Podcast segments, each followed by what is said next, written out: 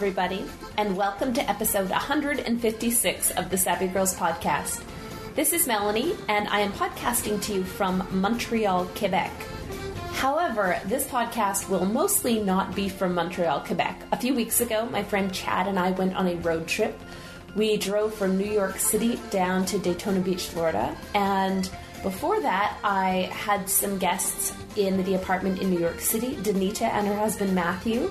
So that's Inagata Danita and Westy, whole bunch of numbers on Ravelry, came to stay with me. And this podcast is made up of a bit of chatting from Montreal, visits from Chad on the road trip, who is not a knitter, visits from Danita and Matthew, and a lovely chat with Catherine from Cardry from Charleston, South Carolina, who was kind enough to offer Chad and I shelter on our drive down, and who is a knitter, and Deborah's swap partner from this year, and my swap partner from a former swap.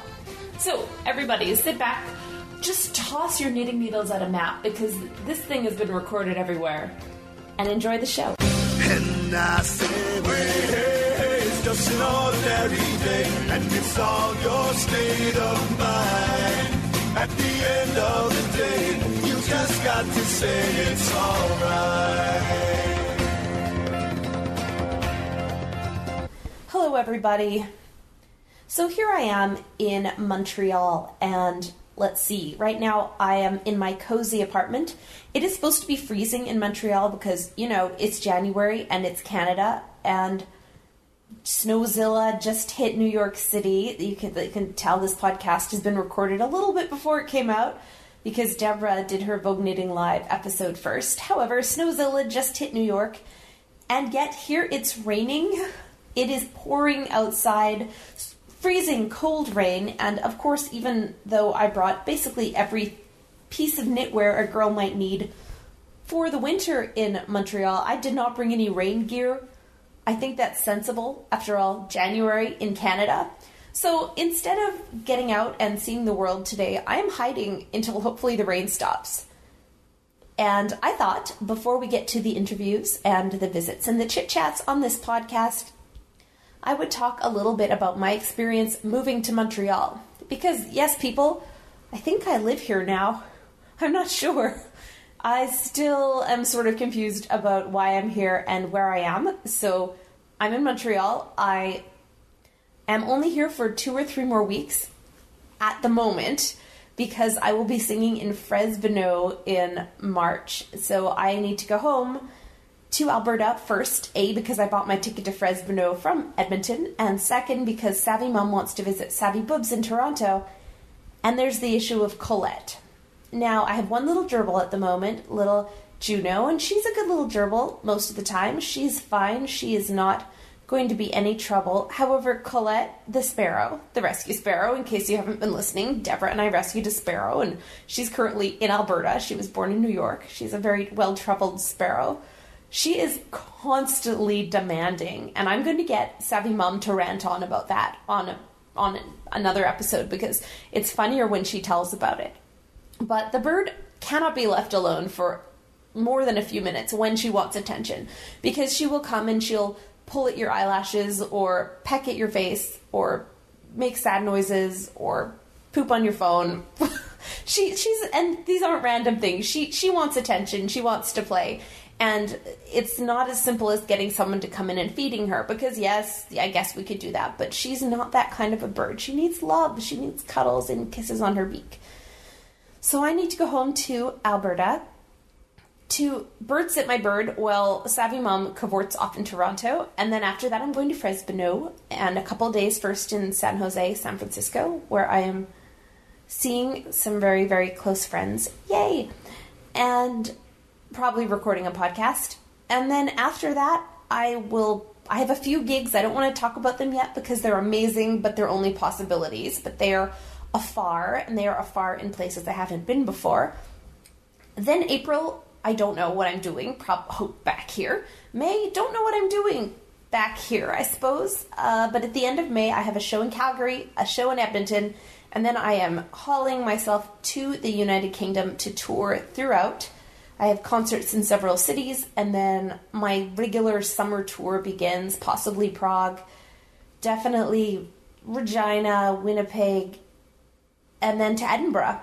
So that... Oh, no, and after Edinburgh to Vancouver. So, yeah, things are getting busy. So I don't really live anywhere because I will be living out of one very heavy suitcase, likely, or two, because, you know, mouse puppets are heavy and they take up a lot of room. They're not really heavy, but they do take up a lot of room. However, I think that Montreal is going to be my base. However, when I arrived in Montreal, it was not the best day. So, okay, I took the train up from New York City. Deborah had arrived back from Jordan the night before. So I had time to say hi to Deborah. We went out for some happy hour $2 vegetarian sliders, and then I was going to finish packing, but instead I took one last bath in my lovely bathtub, and then the next morning was a mad scramble to Penn Station to catch the Amtrak train up to Montreal, and I got in line early. I did the pre-check, because since you're going to Canada, they need to make sure you're not a terrorist, whatever, and so I was in line, and we were just about to board the train, and Deborah was standing near me, and everyone was about to board when they took exception to the amount of luggage I had. Now, I had looked up the luggage rules. My luggage was okay. It was probably, if they weighed the bigger bags, they were not okay. But as far as pieces of luggage, they were fine. And we're talking a train. It's not as if something needs to defy gravity and fly. I know, like the song, Defying Gravity. But anyway, it's not as if it was an airplane. The train was moving whether or not I had an extra kilo or two in my luggage. However, they have their rules. I had 2 pieces of checked luggage, 2 personal items, and a little box with a little hat. It's the fascinator for my Sophie Tucker show, which I will need in Fresno and which I didn't want to mail. So I guess I had 2 things plus a hat in a see-through container, so clearly it was just a hat. They took exception to my rolling bag. They said it was a piece of checked luggage. It was not a piece of personal luggage. They insisted on weighing everything, pulled me out of line, pulled me to 1 scale, it was broken, pulled me to another scale, it was broken, and then told me that I had to pay $20 per bag, go figure, or they wouldn't let me board. So Deborah got in a big fight with them. I almost didn't get on the train. In the end, I dumped everything from my rolly carry-on bag into other things, which somehow they had settled enough to make room. And went on the train and spent the next 13 hours thinking, okay, it's got to get better, right?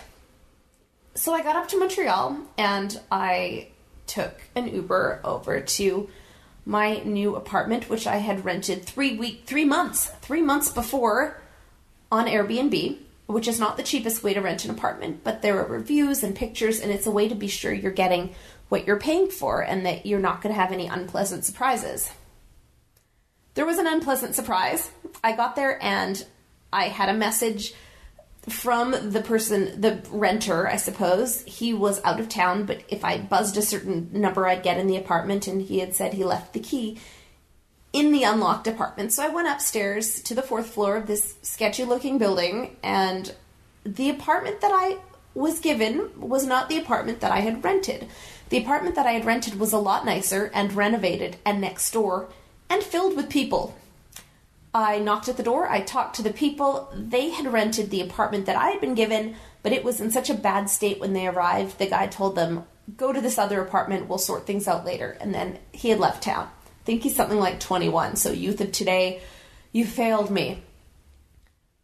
Well, the place smelled like smoke. I specifically asked about that. He said no, it did. It had raw electrical things, and the lights were hanging from the ceiling and they weren't mounted, and the bathroom was disgusting, and then a little cockroach came out, and I thought, you know what, this isn't New York. I'm done. I'm done. So I closed up the whole place and took another Uber, went to my friend Esther's house, and basically panicked. There were no tears, but there were almost tears. I called Airbnb, and they were wonderful. They offered to put me up in a hotel, which I didn't need, because I spent 2 nights with Esther while I looked for another apartment. And I finally found another place, and it was far out of my price range, but I took it anyway, and here I am. It is a lovely apartment. I would say the only problem I have with it is the fact that there's a giant photo of New York mounted over the bed Three problems. Photo of New York over the bed, which is a bit of salt and wound at the moment. There are no full-length mirrors or really mirrors at all, and so I have no idea how I look most of the time. Too bad. And the shower, since I am short and it is tiny, hits me full in the face, and so it's a little hard to shower because I keep getting hit in the face by water, and my face is pretty clean generally, but it is probably cleaner than it's ever been. But apart from it, I love the apartment. I want to stay in this apartment. I don't want to leave. I'm hoping that he will rent it to me in April, and I'll somehow be able to afford it. Still so much cheaper than New York.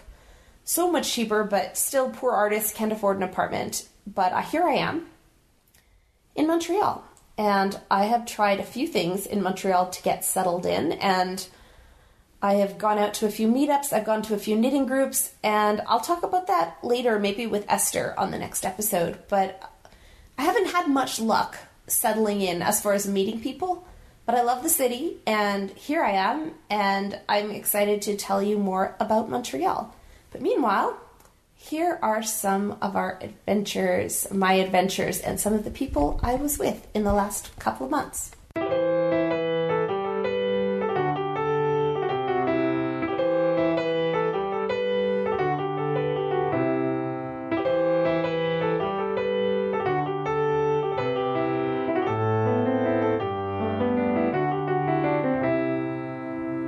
So we are in South Carolina. Yes. And this is a knitter. Somewhat. She's a knitter and she's a swappetition superstar. Woohoo! Because, swappetition. Yes. So what's your Ravelry name and what do you knit when you're in... Just say something. It's really... I'm tired. I so can tell me say too. Something about something. Something about something. My Ravelry name is Cardrey. I live outside of Charleston. With my sheepdog, who Melanie's got to experience fully. Knitting-wise, I am a sporadic knitter. Either I'm knitting intensely for a couple of months, and then I go several months without knitting. Probably because of the warmer weather here. I hardly knit during the summer. What else should I say? Your dog eats knitting, though. She does. She's an appreciator of knitting. I think it's the fiber and the smell. And she is a sheepdog. That's true. So she could be hurting the knitting. Or my alpaca. Yeah. So maybe she's hurting. It's an instinctive thing. She wants to nudge it along to where she wants it to be. Yes, in her stomach. So, are there any yarn stores here in town? I didn't see any when I... we've had a couple that have closed. The close one is in Somerville, which you noticed is the birthplace of sweet tea. That's the only non-chain one that's close. We used to have one on John's Island that I loved to go to, and one in downtown Charleston in a nice old building, but those have closed. That's too bad. It is, because, you like to feel the yarn, and the big box stores usually don't have what you're looking for. That's true. Yeah. So why should someone come to Charleston? Oh, my gosh, I'm an ambassador for Charleston. History, architecture, beach, nice weather. Food. It's become a real foodie destination. We have some top chefs here. Although if you want to come for the food, get your reservations well ahead of time. Although we had fried green tomatoes last night. We did, and they were good. I had never had them either. We were both virgins. Oh, all three. Oh, my gosh. Chad was a virgin, too. No. Mm-mm. Okay, Chad had a lot of experience. Experienced guy. But we were virgins. And they're good. I didn't picture them quite as they were. They were thick. They were like portobellos almost, but tomatoes. I guess they just sliced them thick. Tomatoes can be pretty big. So, that was, I'm not sure why. Do the tomatoes, are they a green kind, or do they just pick them early? I'm a virgin. I don't know the answers to this. This is a podcast of virgins today. Yeah, boy. Yeah. It was also, I had some sweet tea. Sweet tea vodka. Oh, that's a big deal. What'd you think? Well, I was a virgin there, too. Yeah. So I'm no longer. I thought it was really quite good. We have the only tea plantation in the United States. Really? A few miles away. And, the vodka is made in that same place on the same island. It was... I could have drank a lot more. It's dangerous. And I don't really drink, but it was good. It was good. I've never actually had a sweet tea, though, so that was the closest I've gotten. I am not a sweet tea fan, which is heresy in the South. People drink it here like lots of people drink water. And I'll drink it, but I don't crave it. And what is really neat for me, and I'm sure, Chad, you've seen it, and you clearly live here, but you see all the Christmas decorations, and it's hot outside. Because there's not usually snow here. This is the South. If you look me up on Ravelry right now, my Ravitar is a palm tree lit up with Christmas lights, because that's what we do. I mean, it has been exceedingly hot here. It's been in the 80s this week, which is unusual. Usually it'd be a little chilly. And for Canadians, that's hot. I think it's 29, 8. I don't. She's looking at me like I know. Yeah. I don't know. I just make it up, and everyone just usually nods and believes me. So, all right. So, what else? You're an ambassador. So, what? You've lived here most of your life. I have. And what would you do if you had to leave the South? I have lived outside of the South for 8 years. I lived in Louisville, Kentucky, which is a great city. There's so much going on there, and it's located close to Chicago and St. Louis and Nashville, and you can just go and see and do almost anything. And I just missed home. Kentucky's in the north? It's on the border. I think there were troops fighting for both the South and the North. Louisville's right on the border of Kentucky and Ohio. Oh, it's near Ohio. And Indiana, yeah. Oh. You got away. Well, yeah, I know about your feelings about Ohio, but Cincinnati's a pretty cool place. Oh, I've never been to Cincinnati. Well, you need to go. But anyway, I remember one winter in Louisville, it was the coldest winter in recorded history, and I had the flu or something, and I lived in an orphanage. I was a house parent in a Catholic orphanage, and so basically my room was a nun cell. It had a bed and a sink. Wow. You know, and it was a deal that the nuns had with the seminarians. I was going to seminary, and they provided free room and board for us in return of, you know, for helping take care of children. And it was cold, and I was sick, and I had my little black and white TV on, and a commercial came on for South Carolina. It was Smiling Faces, Beautiful Places, and I was hit with such a wave of homesickness. There was a flagpole outside of my room that when it was windy, the line of the flagpole would bang against the flagpole and go ting, ting, ting, ting, ting. And for me, that sounded like sailboats here. People would pull their sailboats up on the beach, and the lines, I'm so sailing savvy, you know, but the lines that hold the sails would make that same sound, and I just remember being so homesick. So when the opportunity came to move home, we did. So, but what about your knitting up there? It's a chance to wear knitting. I did not knit at that time. Well, your hands would have frozen anyway. It's true. It was really cold. I have a friend, a voice student friend, to thank for the fact that I knit. Really? Well, that's... We traded... Yeah, well, she was an adult, and we were talking about Christmas, and she said she had all of Christmas down except for she was knitting a sweater for her man friend. Oh. And I said, you know how to knit. I've always wanted to learn how to knit. And so we traded a month of lessons each way. Really? 'Cause month of voice lessons for a month. I know, but she taught me some. She got a good deal. Yeah. Well, I know, but she's a good student, and she taught me a lot. And I was doing a lot of shows at the time, musicals, and spent a lot of time just knitting backstage. It's a really good activity for backstage because you can still listen to your cues. You can still listen for conversations. I'm an avid reader, so if I read while I'm backstage, I get so sucked into the story that I would miss my cue. And you should read Moby Dick backstage. Then that would work, you think? Yeah, I think. Yeah. And well, everyone would avoid you. Or...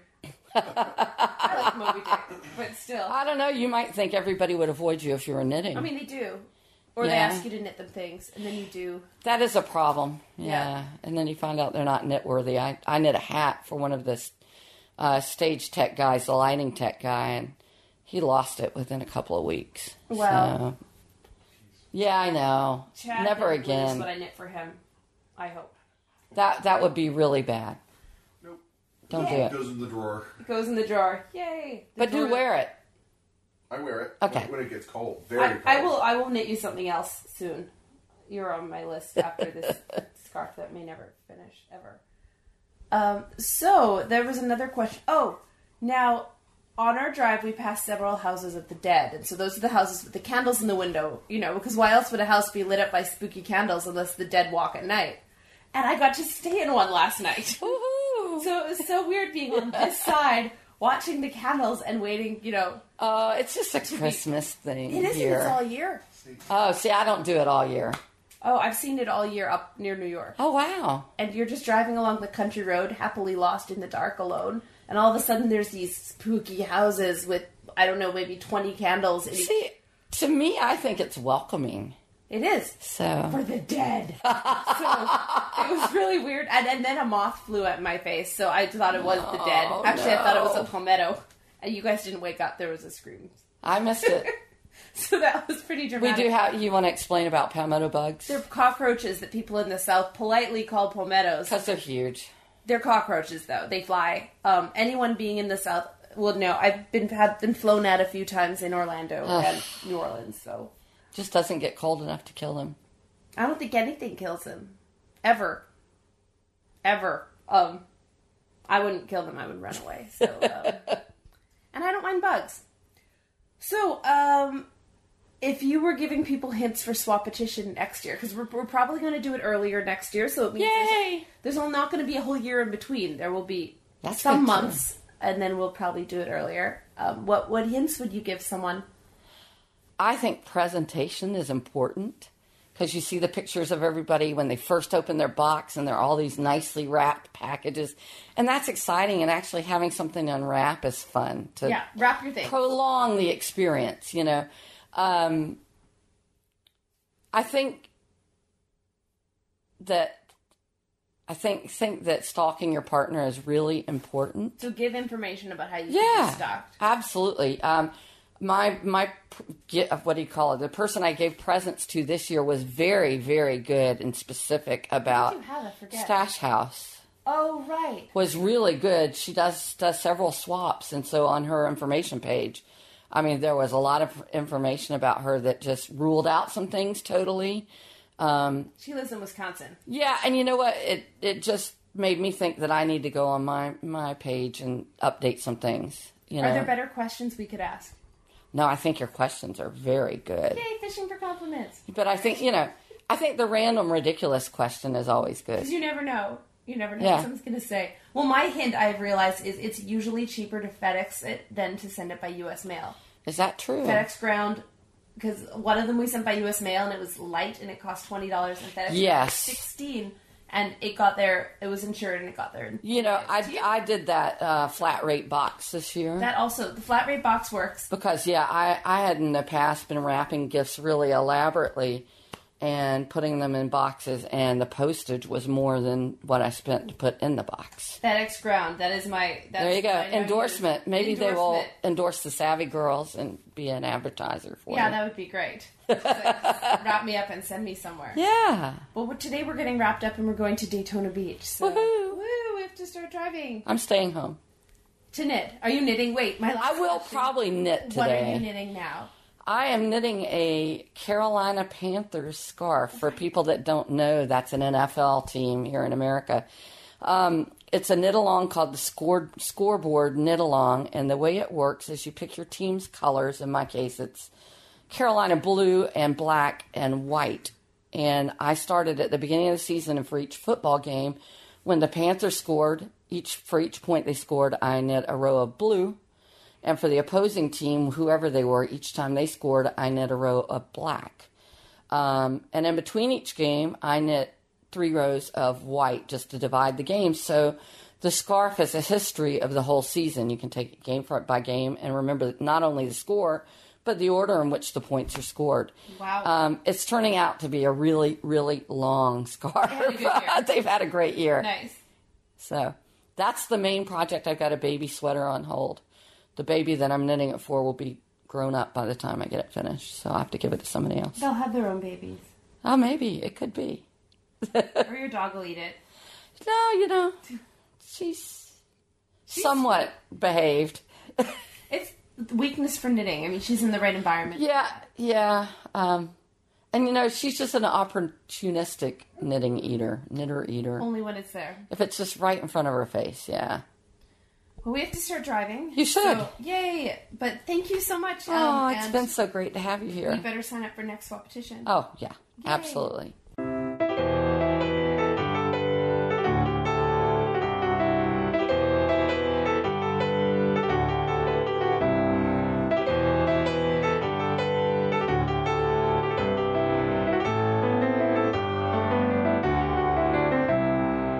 So I'm here with my friend Chad, and we are having a Girls and Boys Gone Wild New Year's. That's Chad pretending to be one of the New Year's horns because we heard so many New Year's horns. So Chad, why don't we just tell a little bit about how savvy girls and savvy organists do New Year's?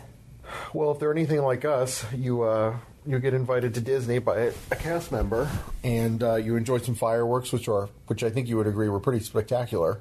They were amazing, but can we start with what's a cast member? So Disney works a certain way. Disney works a certain way that no one's an employee, everyone's a cast member, and therefore you're all part of the action, you're all part of the show. And we are not customers as ticket-paying folks or admission-paying folks. We are guests. That it really does. It's more like of a welcoming. It's like a theater. It's like a show. It is, and so you are lucky enough to have a very, very generous, very good friend who is a cast member and who gave us a couple passes, so we were able to go on New Year's to the busiest, happiest, and busiest place on Earth. It's pretty rare to be at capacity day and get in that late. So Magic Kingdom was full early morning, and we originally planned to get to Magic Kingdom at something like 9. I think they opened at 10, but we'd get there at 9 and we'd stay there all day. Except we didn't, because we realized that there were things in the world we needed, and those things were actually available for purchase at the outlet, which were close to Disney World, but which we just killed on, by the way. Oh yeah, we did those outlets like no one has ever done. We each had a couple things we needed, and we did it. Chad needed underwear. Underwear bought. I needed shoes, boots, performance shoes. Check. Everything. Just everything. Chad got some shorts. I got a present for our neighbor Tina. Just everything got done, and nothing got done. We didn't buy anything we didn't need. I mean, we did. Often people, I think, they go to outlets and buy things that are overpriced that they don't need, but we did it. We did it. We were very savvy. So we did that, and then we ate lunch at the best place in the world for lunch when you just want to eat all the food. And can you tell about Sweet Tomatoes? Because it's all over the States, just not in New York City. It's not in the Northeast, but one of my favorite places to go anytime I'm in California or in the Southeast, when I'm back home here in Florida, is a chain called Sweet Tomatoes, which is owned by a parent company called Soup Plantation, which essentially is just a chain of restaurants specifically offering a soup and salad buffet. And as lame as that sounds, it's not lame. It's healthy and delicious. It's amazing. They have just some of the best offerings I've seen. You can eat salad all day. The thing is, I eat pizza, and maybe I do not go for the healthiest. Who does? Good point. And there's ice cream, and it's always fresh. And they're baking brownies and muffins and cakes and cookies, and it's really fun, and it is healthy for a buffet, and the stuff does look really nice, and it's inexpensive. So, and there are always coupons somewhere or other. So if you are in a place with the Sweet Tomatoes, go check it out. Invite me to come. Invite Chad to come too. So no one was knitting there, so it's safe from knitting. Also, so then we went to the park, and we met Chad's friend and Chad's friend's husband, and we went in the park, and we went to Epcot. And what was it like there on New Year's? Very full. And we didn't get on a single ride just because it was 3-hour waits for everything. Can you imagine 3 hours for a ride? Well, we didn't do it. The thing is, we didn't pay to get in. If you paid, $155, say, to get in, and you spent a third of the day waiting in line for a 5-minute ride, that's kind of crazy. You would. I mean, if you add up all those hours, I mean, even if you got there at 9 and you waited 3 hours... You know, you're waiting 9 hours for 3 rides. Maybe New Year's Eve is... But people were waiting. That's the thing. People were waiting. And they were smiley while they were waiting. No one seemed upset, except for some of the people we saw having fights. Right. But that was later. I think the marital distress broke out at the end of the day for some of the couples leaving the park. But yeah. But they had, you know, it's not just for kids. Can you tell about the wine tour, Chad? Well, wine tour. Daniel, my friend's husband, was with us, and he was very astute to notice that on one of the signs on the next to the cashier's desk, I believe we started in France. They were offering a deal of essentially like a wine flight across the various pavilions, which are countries, by the way, representing Germany, France, and Italy. And basically, for one flat price, you can have a flight of the best wines of every region. And I don't know, do these folks know about Epcot, like how it's all set up? Maybe they don't. And you've been there way more than I have. Well, it's just really simple. It's just all the main pavilions and what they call the World Showcase, which is like a big circle. Well, your phone's happy. Yeah, I'm turning it off. Excuse me. So you know, you basically have eight countries represented. Is it eight? Let's see. We have Canada, the States, Britain, France, Germany, Italy, Morocco, China, Japan. Sort of Australia area, Norway, which is becoming Arendelle, basically, and then Mexico. 12. Okay, so 12. Yay, us! We saw them all. We saw them all. They're all magnificent. We've seen them a couple times, so we kind of blew right through them. But the attention to details, particularly my favorite pavilion in Morocco, is pretty astounding, and I think Melanie would agree that it's pretty accurate. And it was actually neat having Daniel there, our friend's husband, because he had some interesting factoids about some of them. For example, Morocco, the king of Morocco actually came and supervised the building of the Moroccan pavilion to make it as authentic as possible. Right. So, yeah. And they actually have the original letter of, or a copy, not the original, sorry, a facsimile of the original letter of the king of Morocco to George Washington, officially recognizing us as a sovereign country. Don't us me there, Chad. That's right. We Americans. Which it's kind of neat. It's interesting trivia for you knitters that are interested in history and want to stump your friends, that the first country actually to recognize the United States of America as a sovereign nation was in fact the Kingdom of Morocco. And was this back in the 1700s? Yeah, back in the late 18th century. And they weren't worried about having... I mean, didn't they have diplomatic relations with Britain at the point in time? Were they not worried about that? More with France, didn't they? And that's why they recognized America. All right. Like, suddenly it all comes clear. Our oldest ally is France. Yes.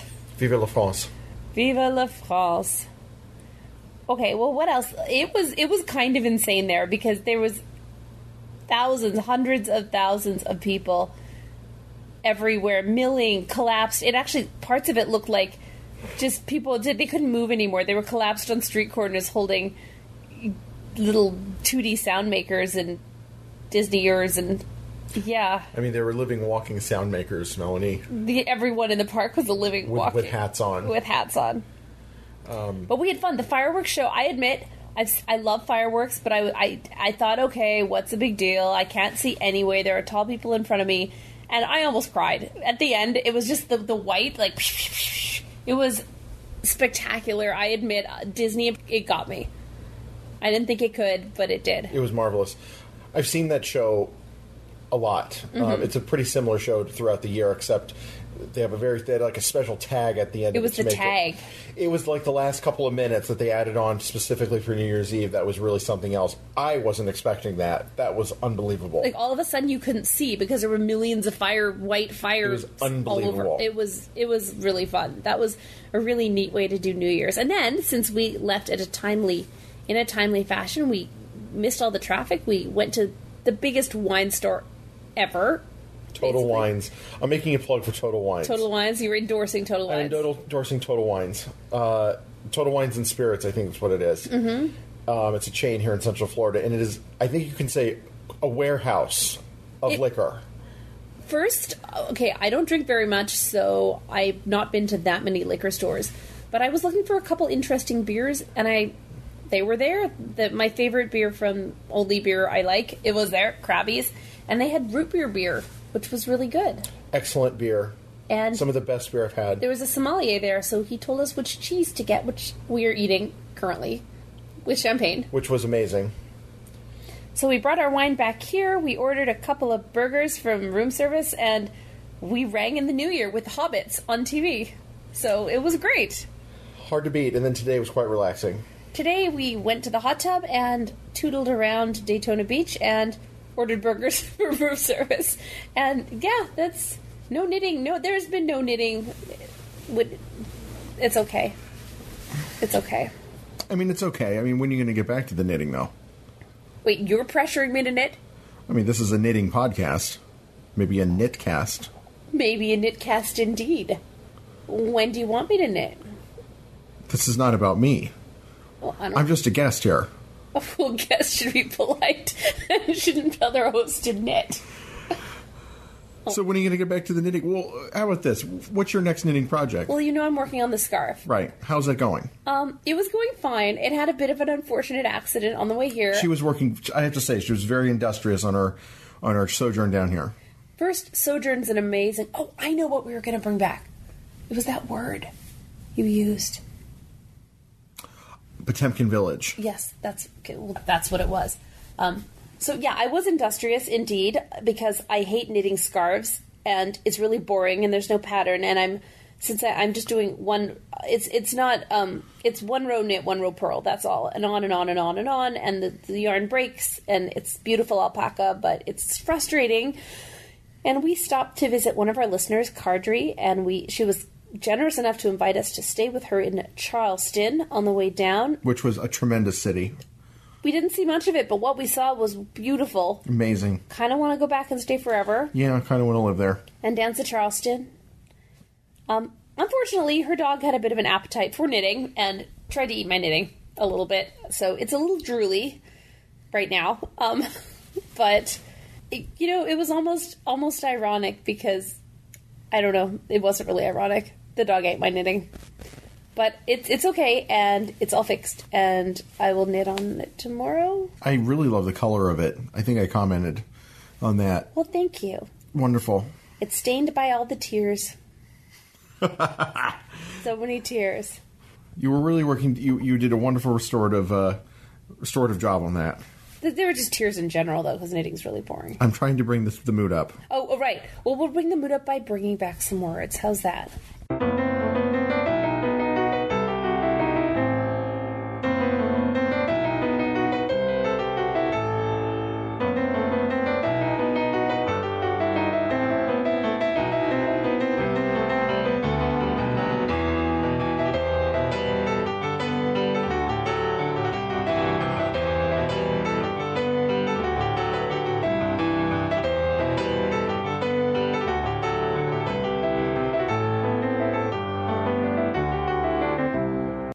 Chad, before polishing off the rest of our wine and, I don't know, whatever else musicians do, thinking of practicing, I thought we could each bring back a word for people. So what is your word, Chad? My word for this podcast segment is two words, actually. It's a phrase, if that's okay. It is okay. We can do what we want. It's a phrase that's mainly used as a metaphor these days, but actually has real physical roots dating back from Russia, and it's known. The phrase is Potemkin Village. Potemkin Village. That is a phrase I've never heard. Until yesterday, I hadn't heard it. I hadn't heard that phrase before you used it yesterday, and I said we have to podcast. So can you please extrapolate on this fine word that you were bringing back? The phrase in modern usage for those that... I thought this would be a more common word. Maybe it is, except for everyone except for me. I do read. No. I read Tolstoy. I know. I thought, I mean, you brought your Russian literature, you would know this. But Potemkin Village, in modern usage, is mostly metaphoric and means it is something that has a shiny veneer to cover up something that is actually rotten and dysfunctional and is designed to fool you to thinking that it's something that it's not.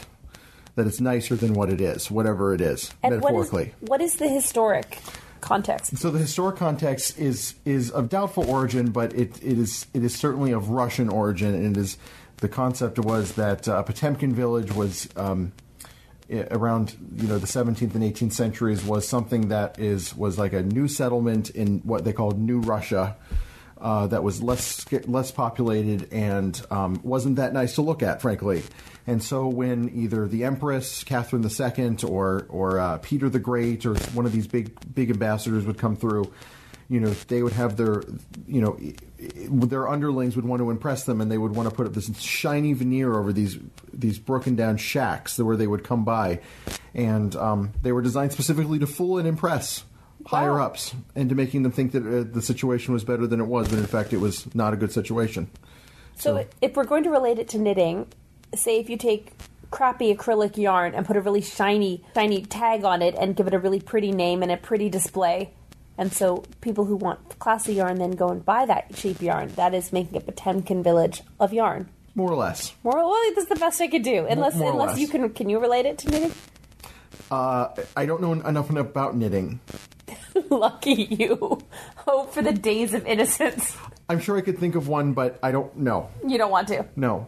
And Potemkin is not a word in the Russian language or the English language. It's actually a person that actually worked for Catherine the Great and was the guy basically came up with this concept of slapping on a shiny veneer to impress people that were not from Russia and wanted to think that they were in better shape than they were. And do you think the false fronts of the American frontier come from that at all? You know how the buildings would have those false second-story fronts? And that was a pretty common architecture. Perhaps. I know what you're talking about, perhaps. Perhaps. Maybe someone knows. Well, that's a really, really good word, actually. The word I want to... It's a nerdy word. It is indeed a nerdy word. But hey, we know it now. What's your word? My word is... I don't know if it's racist. We're hoping it's not. My word is mathic. But can you spell that? M-A-F-F-I-C-K. It's an English word. It's supposed to be boisterous celebration. So when I saw the yarn on sale, I started mathicking. I had a wee mathic. The thing is, it's from the English celebration of the lifting of the siege of Mafeking I think it's the Second Boer War in South Africa in the year 1900. Second World War? Boer War. The Boer War. The Boer War. The Second Boer War. Second Boer War. Yeah. The thing is... there's some definite spotty history there about who did what and such. So, although it's potentially an English celebration, it is not necessarily a celebration for everyone. So I'm not exactly sure if because of the somewhat recent etymological source of that word, if we can use it. But you know what? Let's bring it back. Let's make it... It's a cool word. Mathic. So... For example, when I saw that one skein of yarn in the colorway that I needed, I had a giant mathic right there on the floor of the yarn store. Is that how it's used? I have no freaking clue how it's used. Like a noun? A mathic? It's an intransitive verb. I don't even know what that is. Interesting. To mathic. Can you mathic something? Can you do it? So like bombastic. Like it's something So can you... I'm tired. Make it in a sentence. Oh, you're using it in context. Yeah, in context. Of wool. Or organs. Because you play organ. What's the exact definition? Let's see. With boisterous rejoicing and hilarious behavior. I don't know how to properly use that in a sentence. It said that the word was confined to journalistic use, so I don't know if people actually use that word, but if you need a word, aside from... I mean, there are a lot of terms out there for celebrating boisterously, but if you need another one, maybe consider using mathic. Well, I was all a mathic when I came to Florida. Were you all a mathic? I was Charleston. I was all a mathic. I was all a mathic too.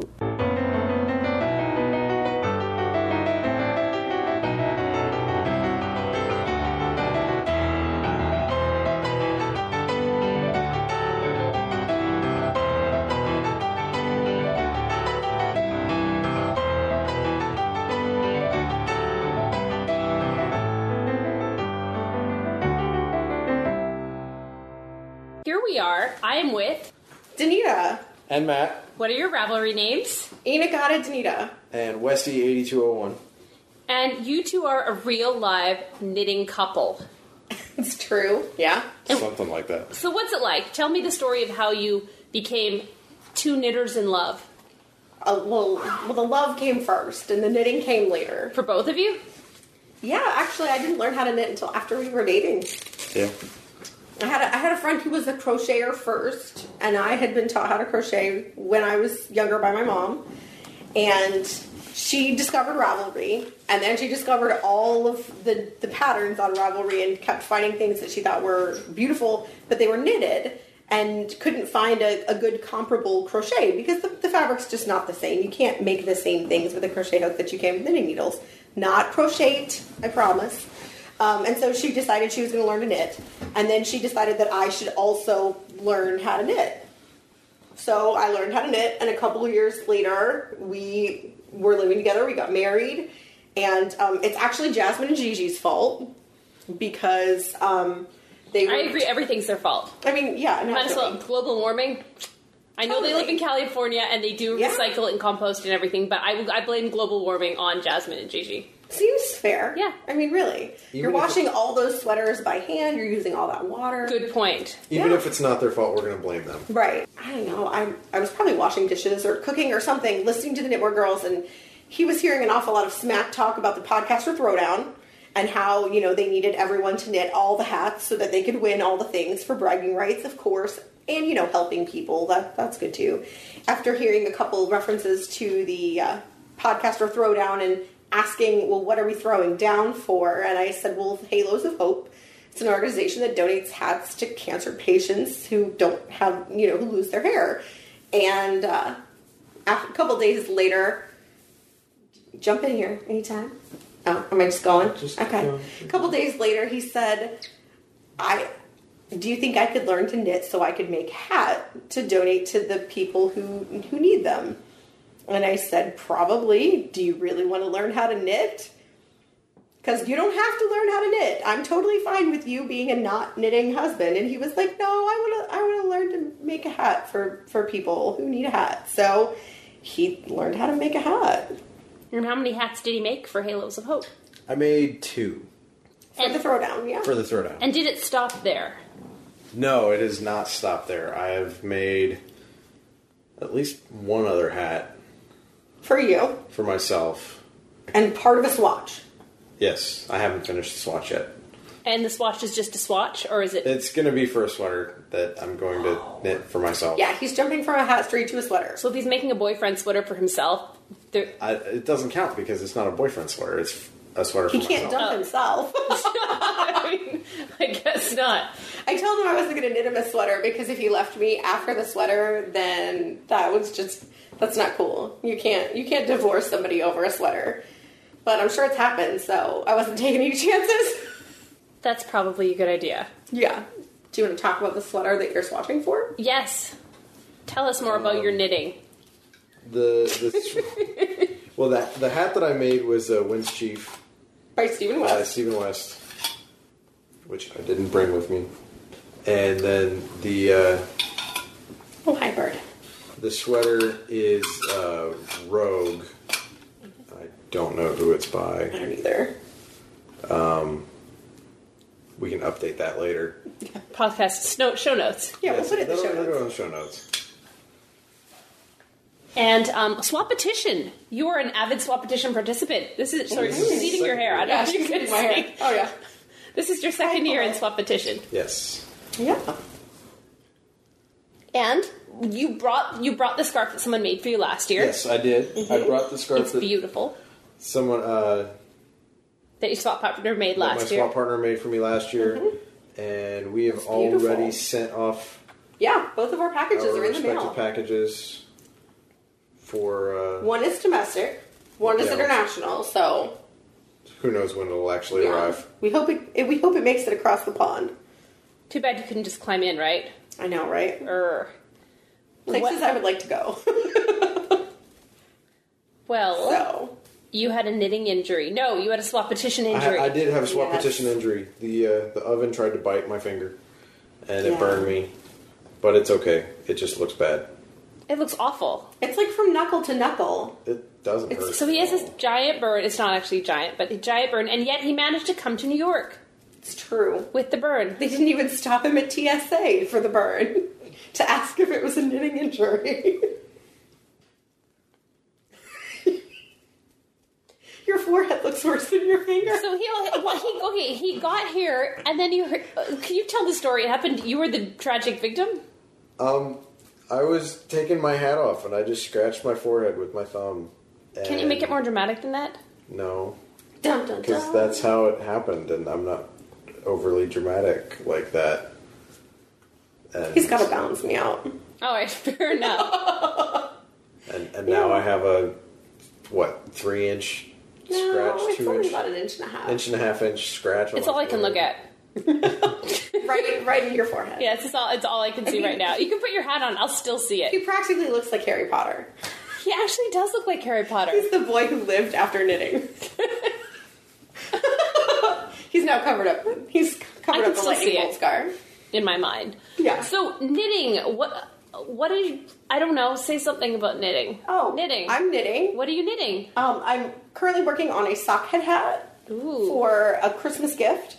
Drew my sister-in-law in the gift exchange for this Christmas, and all she wanted was warm winter hats and warm gear to run in, and I was like, oh, I feel like this was on purpose. You could have been knitting long underwear. Could have been worse. I could have been. Yeah, that's true. But I'm knitting the sockhead hat out of Mad Tosh Twist Light in the Doctors Without Borders colorway. I've never seen that kind of a tag before on Madeline Tosh. Yeah, I think it's special because the proceeds of the yarn go to Doctors Without Borders. 100% of the profits of this yarn go toward humanitarian relief efforts provided by Médecins Sans Frontières. That's Doctors Without Borders. Yeah. So, and this yarn base came from South Africa, it says, so... And you made your knitting bag yourself. I did. And you made one for me. I have a Doctor Who bag now. I did. Which is perfect because I like Doctor Who and I need to start another yarn project at some point with knitting on it. Well, at least you can think about Doctor Who while you're knitting and it'll make you happier. It will make me happier. Or you can just carry it around while you're procrastinating knitting and just think about David Tennant. Look, I knit a hat in a day and a half. I binge watched Man in the High Castle on Amazon and I knit a hat in the last 2 days. It's done. Yeah. It's a gift for a friend. It is already in the mail. Do you know what the pattern was? I do, actually. The pattern is Fortnite by Jared Flood. Okay. I only know because this is the fourth time I've knitted this hat. Okay. I don't like the way this hat is finished. I like the finished. The beginning's easy because it's knit, one row of purl in the round, and then you start with these cables, which work out pretty well. But when you're reducing stitches near the end and still cabling, it gets cabling to the bitter end. Actually, it gets kind of bitter. Yeah, and it does. At the end, you wouldn't think the last few rows would take just as long as the first few rows, but it actually takes longer. And so do the decreases happen between the cables or inside the cables? Between the cables. I think the last one happens inside the cables. Those get fussy. It's just fussy because by the time you reduce to 4 needles as opposed to round needles, they're heavy and they kept slipping out. Because it's on size 8. It goes pretty fast. Mm-hmm. Yeah. But yeah, so I knit that. I have done my knitting for 2015, I think. Yeah. I think I've knit 2 things this year. I think you're ahead of the game. You're ahead of me, so that's... There you go. Counts. And I have no injuries to show for it. Just my heart. Just your heart. I have to say my swap partner is not getting anything that I knit for them. Oh, did you read Deborah's bin of knitted items? No, the bin is gone. I have scraped the bottom of that bin for myself. And so unfortunately I did not. I made a bag. Oh, okay. Which could use an iron, but I'm probably not going to iron it. I'm just going to send it. You already sewed it? Yes, I'll show it to you. Oh, it's right here. You're supposed to press it before you sew it, right? I mean, if you didn't press it before you sewed it, it's okay. Who knows these things? It's going to go in a box. Bag. What do you think? Oh, it's cute. I had to pull out the top and do it again. That's the part that probably needs pressing. It's fully lined, and it's got cute little sheep fabric and a drawstring ribbon, and... I used the fabric the first year of Swapetition for my package, so it is bringing it full circle. It's very Swapetition, this bag. It's nicely done. Yay! It's okayly done. Yeah, I would be happy if someone gave it to me. I mean, it's a free project bag. Those of us who knit more than 2 things a year like to have bags to put our knitting in. That's a good point. Yeah. As opposed to bins. Yeah, as opposed to bins. Bins being the British word for garbage. Okay. Right. You got that. I was going to say, or a Ziploc bag. Yeah, or Ziploc bags. I see a lot of Ziploc bags sometimes at my LYS. I'm like, guys, really? So what is your LYS?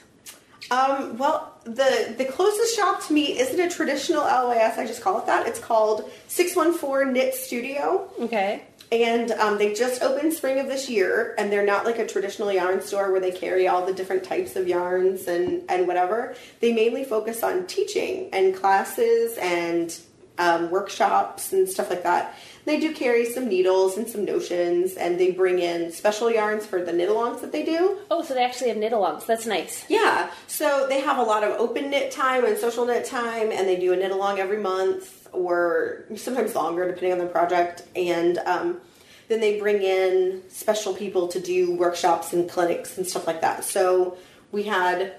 I think the last big person that we brought in, they bring in like guest vendors and they'll do like a pop-up shop for different local vendors, which is nice. Like trunk shows. Yes, yes.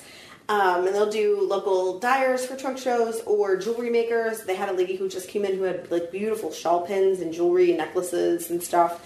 The last workshop weekend they brought in was Stephen West and Stephen B, which is a lot of Stephen in a small room. And they were awesome. So it was pretty fun, and it's right around the corner from our house, which is great, and we like to hang out over there. Holla! Shout out, Andrea. But it just opened, and we're really excited. You both are, actually? Yeah. Yeah, I hang out there from time to time. Yeah. Not as often, but yeah. I'm one of the token males that hang out there. That's... Yeah. You're not just creeping on knitters like all the other men there? Hey, baby, let me touch your balls. Wait, no. Yup. No. I have a very strict policy about that. No one can touch your balls? No, I have concerns about anybody that he wants to touch their balls. He's only allowed to touch your balls. Pretty much, yeah. Yes. Yeah. Fair enough. You're only allowed to touch his balls. Yeah, I mean, it's a trade-off. Okay. Every relationship is give and take, right? I guess so. Meanwhile, he's like, I can never show my face in among knitters again. They're all going to hear this. So, crochet. You don't crochet? I do not crochet.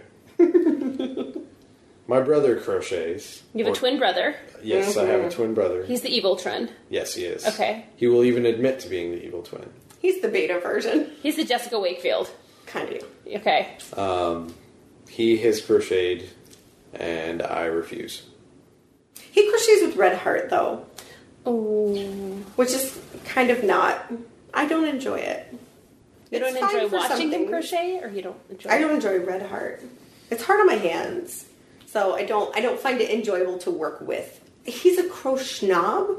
Is that a thing? I just made that up. Wait, this is a new word. There you go. I'm gonna pen this. He's a crochnob, and when we were dating, Matt was saying that he needed a new blanket. That he would really like a new, like heavy. Matt being Matt, yeah. Right here, your husband. Yeah, my husband said he wanted man with the. Mm-hmm. Okay. Yes, that one. Okay. Said he would really like, he likes blankets that have like substance, that have weight to them. All right. And so I thought, well, an Afghan, a nice crocheted Afghan would definitely be the way to go if you want something with substance. And, you don't have to do a lot of like edging, like knitting will roll. If you just knit back and forth, it rolls on itself, and that doesn't make a good blanket. Who knew these things? Yeah, apparently knitters. Right. Yeah. So I thought, well, if I just crochet a blanket, then I don't have to do a lot of edging or whatever, because, he's not an ornate guy. And so, you can make hooker jokes the entire time. Oh, tons of hooker jokes that nobody will get but me, but that's okay. It's okay. And so I was crocheting the blanket, and when I gave it to Matt for Christmas, his brother came over and looked at it and said, oh, so this is just a half double crochet through the back loop for the whole thing? And I said... Just that? It's taller than he is. It was like 6.5 feet tall by 5 feet wide. That's a lot of crochet. For a queen-size blanket. Yeah, it's a full bed-size blanket, yeah. And so he was a crochnob, and then he started asking, like, what other things that I'd crocheted, and I was like, I also knit myself a sweater. Does that count for anything? Well, no. It sounds like your life is full of knitting, drama, and heartbreak. Also crochet. Drama and heartbreak. It's drama with the brother. I got the low drama twin. For sure. He's also loud. This guy right here, sitting here, who hasn't talked at all? No, the twin. Oh, right. I didn't know if this was irony. Okay. The twin is loud all the time. No, we are identical twins, and the face is where the similarities stop. Although you both are crafters, so actually the similarities don't. Well, yeah. Is that why you scarred yourself tonight so you wouldn't look like him? I've had enough. Potentially. He's hoping to be confused for Daniel Radcliffe in the future, not his brother. Except that Daniel Radcliffe is short. And like, British. Really, really short. That's okay. So if you guys... Okay, so we didn't say this. You're from Ohio. We are from Ohio. Now, Deborah and I may... I don't know if we cut it when we've insulted Ohio. I don't know if that's actually made it in. Oh, no, it's definitely made it in. It's made it in. Okay, how it's basically fate, worse than death. I felt Ohio. So bad that you had such a bad experience in Chicago... Or in Columbus. In Chicago. There. Chicago was okay, actually. Yeah. I wasn't in Ohio. Except for the one yarn store nobody talked to you. Right, but we got free stuff. So, of course, that's really... That one book of ponchos made it worth it. How about men in felted sweaters? I still feel someone should make pornography. Right? I feel I should make pornography. I feel like we just need a soundtrack, and you just need to hold up the still shot and tell a story behind it. We've got a man. We've got a camera. We do. We don't have a belted sweater. But we don't have any crocheted shorts. Well, I think that we could maybe make this work. It can happen. Where there's a will, right? Where there's a belted sweater and a man, there can be a dirty video. There's got to be a thrift store somewhere around here that's got a belted sweater. I mean, I have a belt and I have a sweater. We could that would work too. You're very quiet on this subject. I didn't bring my kilt though. Oh, it wasn't men in kilts; it's men. No. I know, but sweater. Would a belted sweater go with your kilt? I don't know. What color is it? All the colors. Well, before your marriage breaks up. Yeah, so we're from Ohio. So you're from Ohio, and what is it like to be a knitter in Ohio? Is it normal? Is it weird? It depends on where you are. Like, well, Columbus. You're in Columbus. Yes. I've been there. There are some communities that have more of a knitting community than others. Columbus is pretty like knitter friendly, I would say. There are several yarn stores in Columbus, and the studio just opened, and There are places to go, but there definitely are still weird looks. Like, if I go to Starbucks and just have some coffee and knit, people look at me. I did have somebody say something about, well, I guess you got to do what you got to do to save money or something. And I was like... Do you know how much this yarn costs? Yeah. Do you really think I'm knitting these socks by hand to save money? So they don't understand irony or sarcasm. Apparently not. In Ohio. Which is funny because there are a ton of hipsters in Columbus. They're like everywhere, but they don't get the irony. So that's ironic. That's even more ironic that the hipsters don't understand irony. I know. Wow. Cue Alanis Morissette right now. Except that song isn't actually about irony. I know. Which is ironic. Exactly. Exactly, that the hipsters don't get it. But yeah, the place that I lived before I moved to Columbus, like, nobody understood why. Like, they just looked at me funny. They were like, so you made that? That's weird. And that was like the whole conversation. There was no like, how did you learn that? Like, there was one lady who admired, I had a colleague at my last job before I moved to Columbus that like actually admired my knitting. And then I found out later that she was like a former costumer before she became a teacher. And so she knew how to sew and embroider and, you know, do a lot of handwork herself. And so she, like, actually recognized... she knew the value in what you were doing. She realized it was something that was hand knit and not something that I bought at, like, out of 21 or whatever. Well, it's getting late. I think we have to go to bed. Mm-hmm. I don't know any way to end this. Do you have a way to end this? How do they end things in Ohio? Did they just shoot them? No, not necessarily. Unless it's in season. It's not season right now. It's not knitting season? No. Well, I mean, it is. It's always it's cold. Knitting season. Yeah, it's true. So in Ohio, it's always knitting season. In Ohio, it's always knitting season. It's true. You can say bye, y'all. We say y'all in Ohio. I'm not saying it. You have to say it. Bye, y'all. Bye, y'all. It's neat and it's sweet. It's a ding-dong treat. Knitting socks for little feet. Just knitting with your knitting all day long. Friendly and knitting's fun. Knitting's good for everyone, and that is why we sing this knitting song. Well, it's knit one, purl two. What's a knitter's gonna do with a gall? Darn, ball of yarn, and stitch three, drop four, pitch that knitting out the door right now. Thank you so much for listening to episode 156 of the Savvy Girls podcast. If you'd like to reach us, I'm in Montreal. I basically know nobody, so it would be cool if you were here and you said hello. So yeah, I'm here in Montreal, Deborah's in New York, Savvy Bros and Savvy Mom is in Edmonton, and how to reach us. So let's see, I'm Melanie at podcast. No, I'm not. Every time. I'm Melanie at SavvyGirls.ca. Deborah is Deborah at SavvyGirls.ca. Savvy Bro is podcast at SavvyGirls.ca. We are on Ravelry, of course. We're on Facebook, Savvy Girls Podcast. We're on Twitter, which we need to do more, and I will. So much social media. Savvy Girls PCast. Don't forget, I also have tidbits coming out in between each podcast, which aren't just rants about things, although they sometimes are. And yeah, we will be back. I don't know. Let's see. Next episode, I will be likely in Edmonton with Savvy Mom. Deborah will be in New York.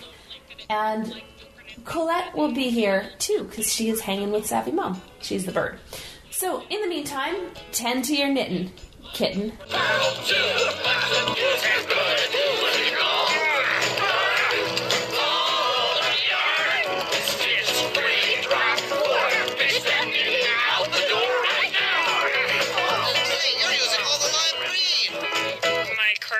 Would look silly without lime green stripes. Well, don't shout. I'll shout. I'll shout if I want to. And do you know why? Why? Because I hate knitting.